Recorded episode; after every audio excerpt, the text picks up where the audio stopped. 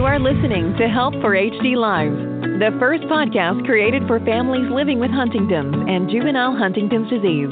Don't forget to find us on iTunes, Blog Talk, Spotify, and iHeartRadio.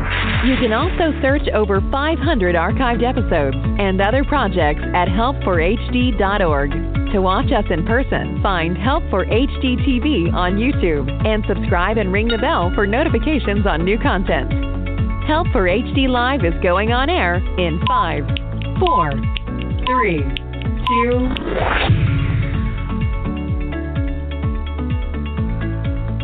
2... Hello, everyone, and thanks so much for tuning in to Help for HD Live. This show is made possible because of a grant from Pharmaceuticals. Okay, having issues talking today. So Teva Pharmaceuticals, there we go, and the Grotham Foundation. I'm your host, Lauren Holder.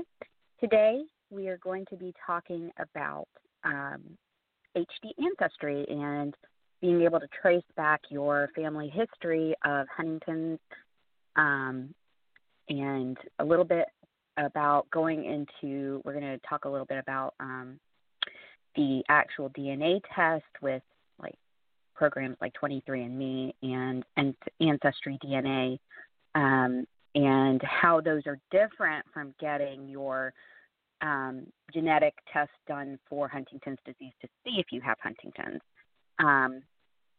So we're going to be talking about that today, and then just kind of delving into how you can actually trace your HD ancestry back. What would be something that you would look for when you're tracing it in certain articles, best places to look, that type of things. And we'll be having somebody come on who actually has done this and is familiar with the whole process. So let's start off with, I want to start off with, I just did this myself as far as wanting to trace back my ancestry. And I, specifically want to look at Huntington's, but I'm doing it for all purposes as well. So I decided to do the Ancestry DNA on Ancestry.com. and submit my DNA for to just kind of trace back my family history. Now, the good thing about this is that my aunt has already participated in the Ancestry DNA thing, so she already got a lot of hits and was able to trace a lot of our family back and knows a lot of our family on that side of with Huntington's. And so that makes it a little bit easier going in to be able to trace back, because we know one that my dad has, it, and then, or had it, and that my grandfather had it and my great grandmother had it. So going from that, having the Ancestry DNA done and her results already made it a little bit easier for me in that aspect. But that doesn't mean that you're not going to get hits or anything. It just makes it a little bit easier to start off. And we'll have, like I said, we're going to have Laura come on, and we're going to be talking about how we can do that. But I just want to point out that the Ancestry DNA portion or the 23andMe, if you choose to do it that way, or if you look at a different company, it is not the same doing a genetic test for Huntington's disease. They're not pulling the same information. So you will not be able to submit your DNA that way, find out that you have Huntington's, and expect to get results like that about Huntington's. It's strictly for ancestry purposes. And you can do a health one, again, that's not going to tell you anything about Huntington specifically. It can tell you about percentages in regards to like risk for heart disease or risk for certain things, but it's not going to be specific to Huntington. So when you do this, you do not have to be afraid of finding out that you have Huntington's through something like Ancestry DNA. It's just And if you are ever worried about something like that, just do the ancestry side of things and don't worry about doing the health side of things, because it won't. You can choose to do that and just get into the ancestry side and not the health side. So as you're looking at those things, make sure that you're considering what it is that you want to do and, you know, what you're wanting to get out of it. If you already know your HD gene status, it's okay to do the health side because it's not going to tell you either way. It's a completely different type of test than what you would do for Huntington's, the Huntington's gene test specifically, okay? And then also look at what each organization or company is going to offer, what their privacy policies are. Make sure that they're not going to send your information out to third-party companies. And the great thing to remember as well, especially with the Ancestry DNA one, because I did a lot of research on privacy and security. So with Ancestry specifically, they will not give your information without your permission. They can if you give permission, but unless they have a court order, they cannot give any type of information without your consent. So those are things to consider as well when you're looking at doing those types of things, as far as submitting your DNA to find out your ancestry. But we're also going to talk about how you can look for, you know, for your family history of Huntington's and find your ancestry that way. We've got Laura, who is coming on with us. She's a dear friend for many, many years. She has Huntington's, and she has actually gone through this process of doing research to find her her family history of it, and she's going to talk to us about that and kind of what she's done, and look into ways that you can kind of search back, because she definitely knows a lot more than me as I'm just getting started with it. So let me bring Laura on. Laura, thank you so much for joining me today. Can you hear me? Yes, I can. Hello. How are you? Good. How are you? I'm good. So we're going to be talking about HD ancestry, and you have actually traced your family history back, right? As far as I could, family history did hit a brick wall very quickly for me. And in order to solve the mystery of a brick wall, I made an assumption about one branch of my family tree, obviously the Huntington's one. And then I kind of skipped forward and thought that I could start with the Huntington's research. And I worked with a couple people on Ancestry years ago. I'm talking like 2009, 2010. And we took some of the papers that we were able to get about the first families that were studied to have Huntington's in the United States, and the family that they suspect it originated from. Because once I had gotten my family tree back so far, I then ended up being some of the family ended up being from the same area, in Suffolk, Burrs, England, where they think that the ancestors of this guy, Geoffrey Francis, he immigrated from England in 1634, and they believe that he brought the gene with him. So there were studies that were done out of the Cold Springs Harbor eugenics office that I was able to get a hold of and kind of do research on those families, trace them forward. I haven't fully met it in the middle, but, you know, they ended up, they have like a paper where they're researching three clusters in Long Island, New York, which of course a lot of immigrants came in there at that time, all of them. Long Island, New York, Western Massachusetts, and the Connecticut area. And it just ends up all smashing into Western Massachusetts, where my family is from. So I still don't have a definitive connect the dots in the middle, because I do have my father, my great-grandfather had Huntington's, so my father's father. His brother went AWOL for a period of time from when he got out of the Army in 1954 to when they found him in the 1980s, and he was already sick with Huntington's. So we're missing a big piece of family there, I think, because he had children. We have a picture of him in a wedding ring. But then his mother had Huntington's, and I cannot find proof that his father had it.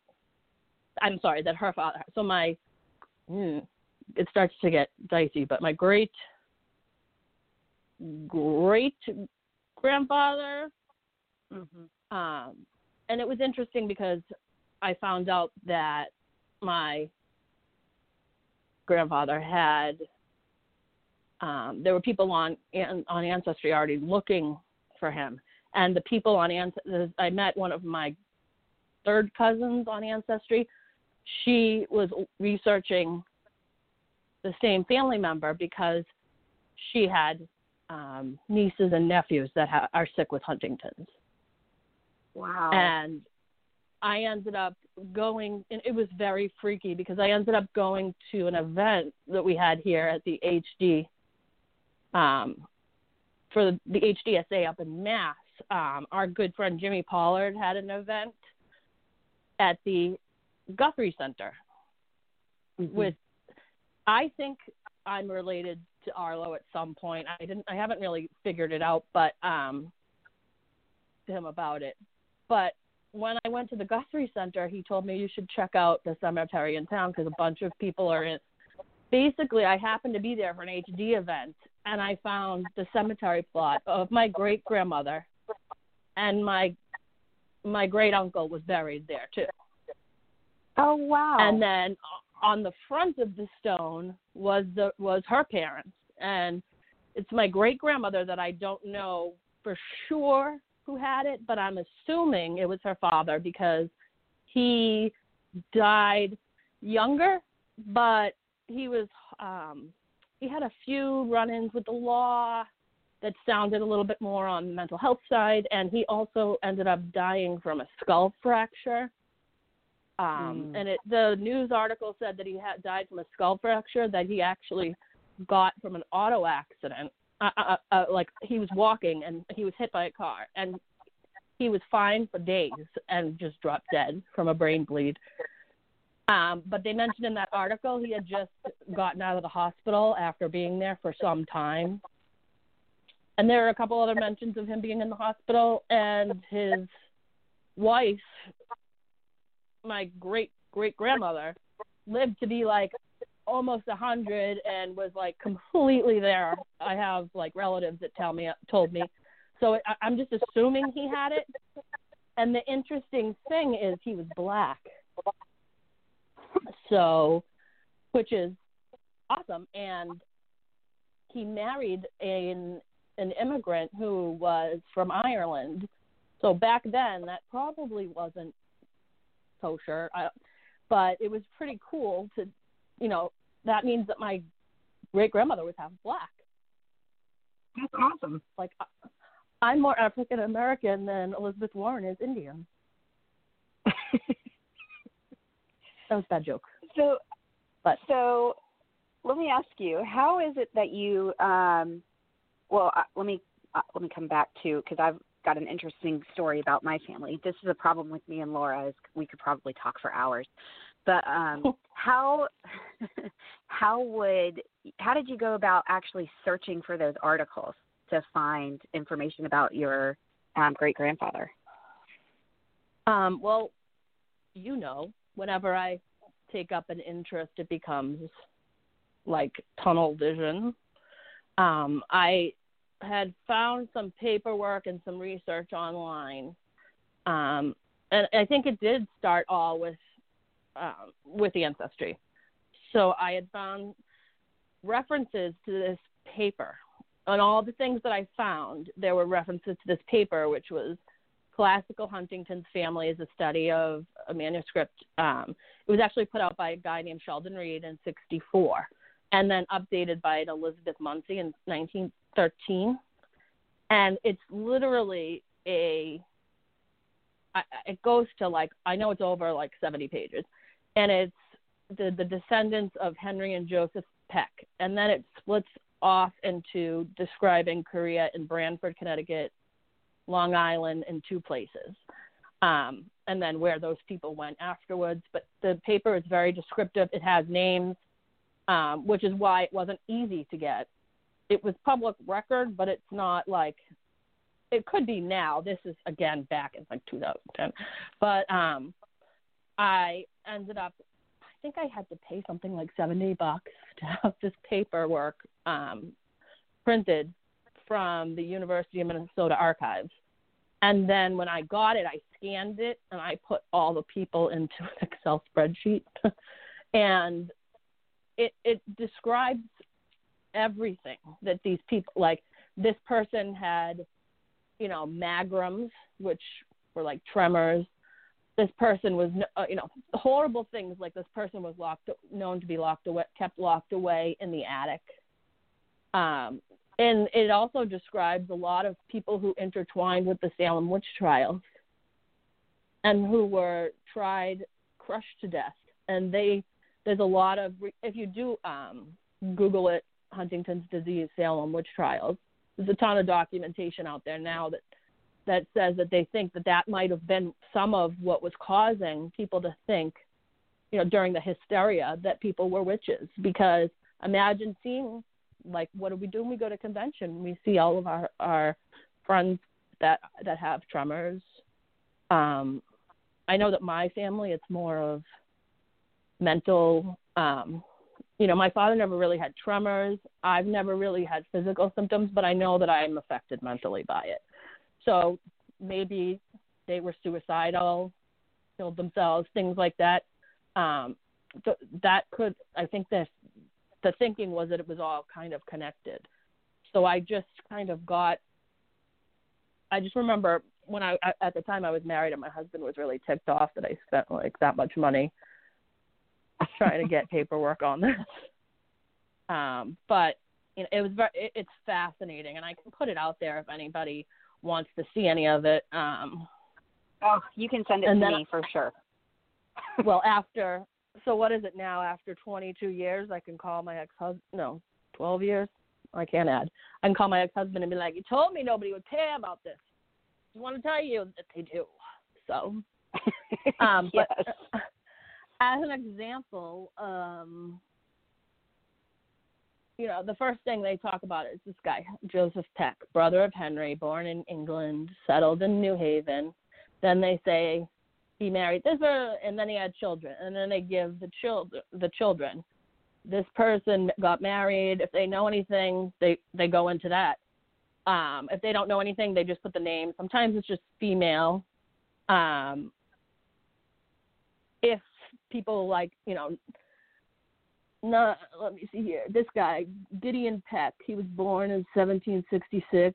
Now, nothing could be ascertained concerning the nervous condition of this branch of the family until later we come to the son of Gideon, who was choretic and insane.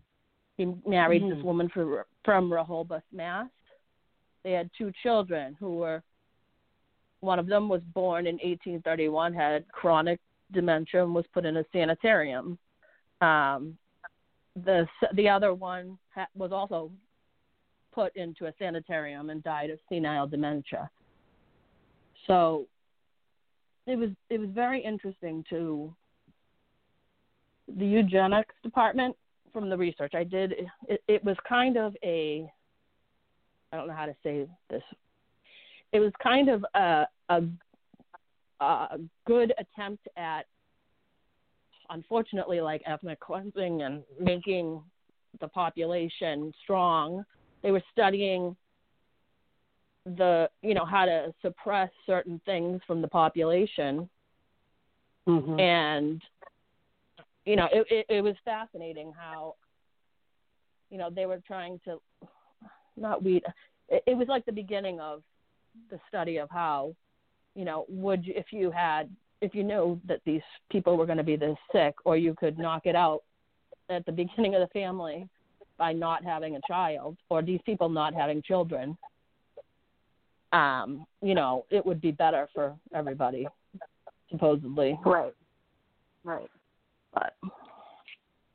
So it's interesting that you did it through Ancestry. I'm doing my Ancestry DNA process now, and I'm waiting on my results. But my aunt has already done it, so she got a lot of hits because there were other people looking for family members, and it was the Huntington side of our family. And so she got in touch with family members that we didn't even know we had, or a couple of them were ones that she knew, but she didn't remember them because she was so young, and they remembered her. And so, you know, we hadn't been in touch with that side of our family because my grandfather was, you know, he didn't want, once his mom was symptomatic, and he didn't want really anything to do with them. And, you know, he was embarrassed by his mom. And so well, that even happens now. I know. And so they, you know, but they shared information, which is awesome. So I have a starting point, but I never know what to look for as far as when I'm looking in papers, like if there are specific words, since Huntington's chorea wasn't really a part of everything beforehand.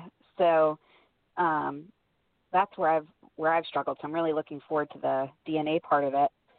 But my family, what we found, talking about coming through Long Island, definitely where, I mean, we've got records of that now. So, well, unfortunately, everybody came through there too, though. So right. But at least I have somewhere to start. Yes. I think it's time too for me to revisit it because I also had problems with people being sensitive about me looking for this information. I mean, right down to my own immediate family. I ended up I did 23andMe first. And I remember speaking to one of our friends, Katie, who said that she did 23andMe back when they did. Apparently, like at the beginning, I think they did end up, they did, I don't know if it was inadvertently, I don't know, but I think that you were able to see your Huntington status way back when they started. And I want to say that she was in that first group. The 23andMe didn't do anything really interesting right away until I did more research. I really didn't pay attention to it, and I found I had a second or third cousin, and I was like, well, this doesn't make sense. And now after all these years, and now that I understand how, you know, I'm thinking second or third cousin is only specific, you know, like my uncle, you know, one of my uncle's kids who had a kid, but it can also be the other way. And there's a couple things now that make it easier. And I went on another website that gave me, I put in my information from 23andMe. I put in my information from Ancestry, and it would show, I think I had to pay $10 for a membership to it, but it gave me some very definitive. For instance, this woman that I was related to, I put her information in. You put your information in, you get a kit number. She gave me her kit number and access to it. So I was able to take both of our DNA, put it together, and on that site it told me exactly how I was related to her. And she, I'm not 100%, but I'm over 99% sure she is a child of my great uncle that was from that piece of time that we're missing. She was adopted from California. He was known to be in California, found him. After talking to her for years, I just pulled her up. You know, I'm friends with her on Facebook. I pulled her up 2 years ago, and I said, I can't believe I've never done this. But I just thought it was from the other side of the family. And she looks exactly like my great uncle. She looks like my dad.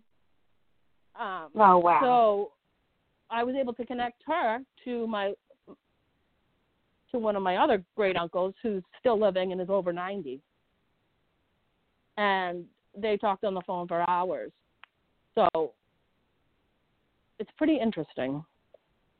There's a lot of broken connections. If you hit a brick wall, and not even just with Huntington's research, but with anything, it could be hard. You know, I have a cousin that's on my, I know is on my non-Huntington side, first cousin. And I'm trying to figure out where he belongs, but I know he is probably an illegitimate child from my grandfather on my mother's side, who I don't really know. Well, he's passed now, but this guy is much older, and I don't think he's real, like, you know, I talked to him a little bit, but he doesn't go on the internet a lot. I emailed him. It took him 4 months to email me back, and he said, no, my parents were this person, and I have one sibling. And I was like, well, I don't know how to tell somebody, like, DNA doesn't lie. And we have all these other, I could put it puts him right in the family tree. He's related to all the same people as me. What am I going to do? Tell somebody who's elderly that they don't know what they're talking about? And that their mother or father may have had an affair? No. So yeah.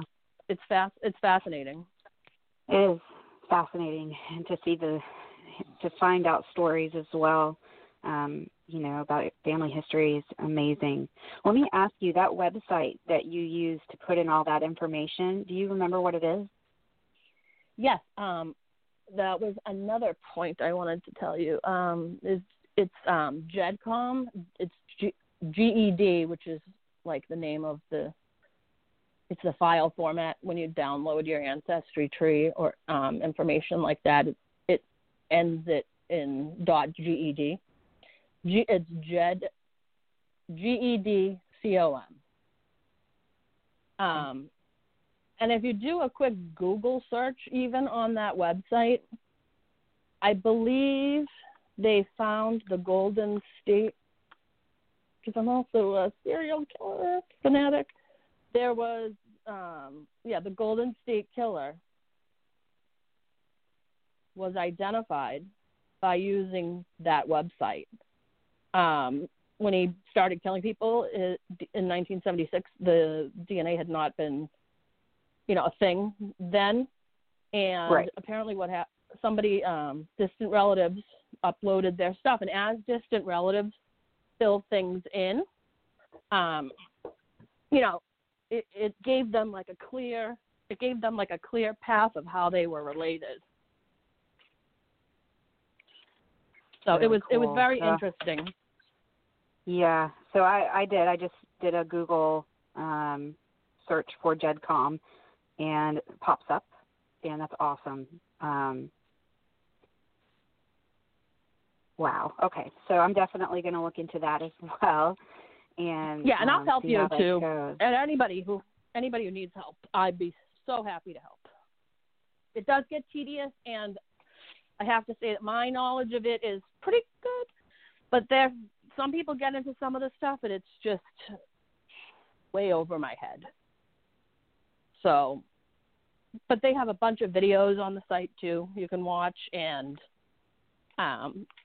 like sample families, and they have like sample, you could go on there and look at George Washington's stuff, So this is awesome. And then you also have definitely the file that you originally got to trace. I'd love to have that too, just so I could see. Oh, I'll give it to you. Absolutely. But all of this stuff is really interesting. And now with Ancestry.com and 23andMe and all of those things, it makes it very easy. But again, you're going to run into things where people don't want to talk to you because they don't want to necessarily know, what's going on. Or you'll hit walls with information, or, for me, it's been, how do I search for this stuff? Because I didn't know how to really search for Huntington's. I talked with somebody else in the Huntington's community about that, and she had created a a Facebook group, and that was helpful for me to know how to search, you know, and kind of get started. A Facebook group? Yeah, or get in on that one or something. Right. Then we can put the file up there. Yes, absolutely. So I definitely think that's something we should do, especially for those of us who are interested in tracing our family. I want to point out again that 23andMe and Ancestry do not give you Huntington's results.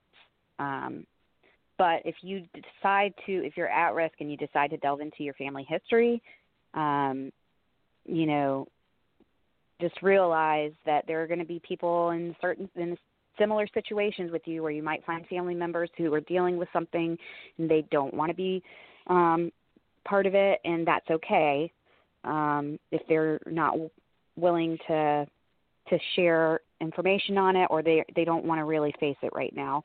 Everybody has to do things in their own time. But don't be afraid if you're at risk to do this type of DNA poll or research, because it's not going to tell you whether or not you have it. They can't do that now. The test is completely different. So before I let you go, Laura, was there anything else that you wanted to share with people? I don't think so. We're going to look at... It's a fascinating search. There's a lot of information out there. There are people even searching for Huntington's families and stuff on the Ancestry groups, which used to be a bigger thing before the DNA kind of got into it. I don't know how big the Ancestry groups and stuff like that are now, but I will definitely...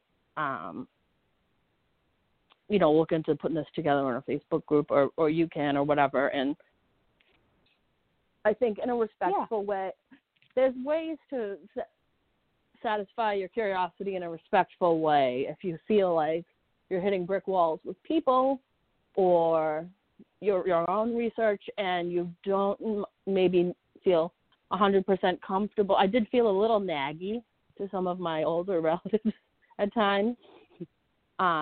And, of course, my own personal nature, I'm like, you know, when my neighbors have a fight, I'm outside vacuuming the driveway because I want to listen. So I'm always looking for drama. So, you know, it doesn't help that they know that when I found out my great-grandfather was black, I was like, oh, scandal. That would have been scandalous, wouldn't it, then? You know, or... when I tried to figure out how some of these people were related to me, I was like, oh, I wonder if somebody had an affair. You know, so I know that I'm silly, but sometimes there are people that are really affected by that. Some people wouldn't want to know, and that's fine. But there's ways to figure out, you know, the things that led to us being who we are while still respecting people who may not want to be brought into it. And it circles back to just like we do testing and stuff like that. You know, some people don't get tested, and there's ways for you to get tested. And they, you know, if you have a parent that doesn't want to know, there's ways to be sensitive about it. Right. Exactly. Well, I really appreciate you coming on and talking about this with me. I think it's fascinating. I'm really excited about doing it. My dad always found this stuff interesting, and I'm just kind of continuing on with that. And I still think that I'm going to find out I was related to your dad. I used to tell him that. You did, and I wonder, you know, specifically you mentioned three specific families and them doing the research, and that made me think about whether or not we are related somehow through all of it. But we'll definitely this is why keep looking at this. We don't condone relationships in the Huntington's community unless it's been thoroughly researched. Sorry. I'm afraid I'm related to everybody. So we're going to put that up. We're going to put this information up in a Facebook group as well, and that way it's available to people who are interested in doing their family history of Huntington's and seeing if they can find out anything and, you know, trace it all back, see what happens. If you're interested in that, definitely send us a message. You can send me a message on Facebook.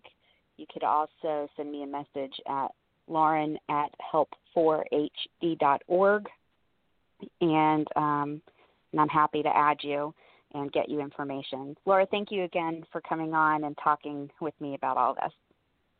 Anytime. It was awesome to hear your voice. Awesome to hear yours, too. I miss you. I miss you. Mwah. Give love to those babies. Thank you so much. We'll talk to you guys later. I'll talk to you later.